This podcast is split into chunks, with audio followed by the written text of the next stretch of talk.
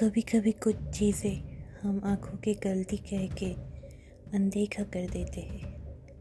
क्या वो सच में आँखों की गलती है या फिर कुछ और है?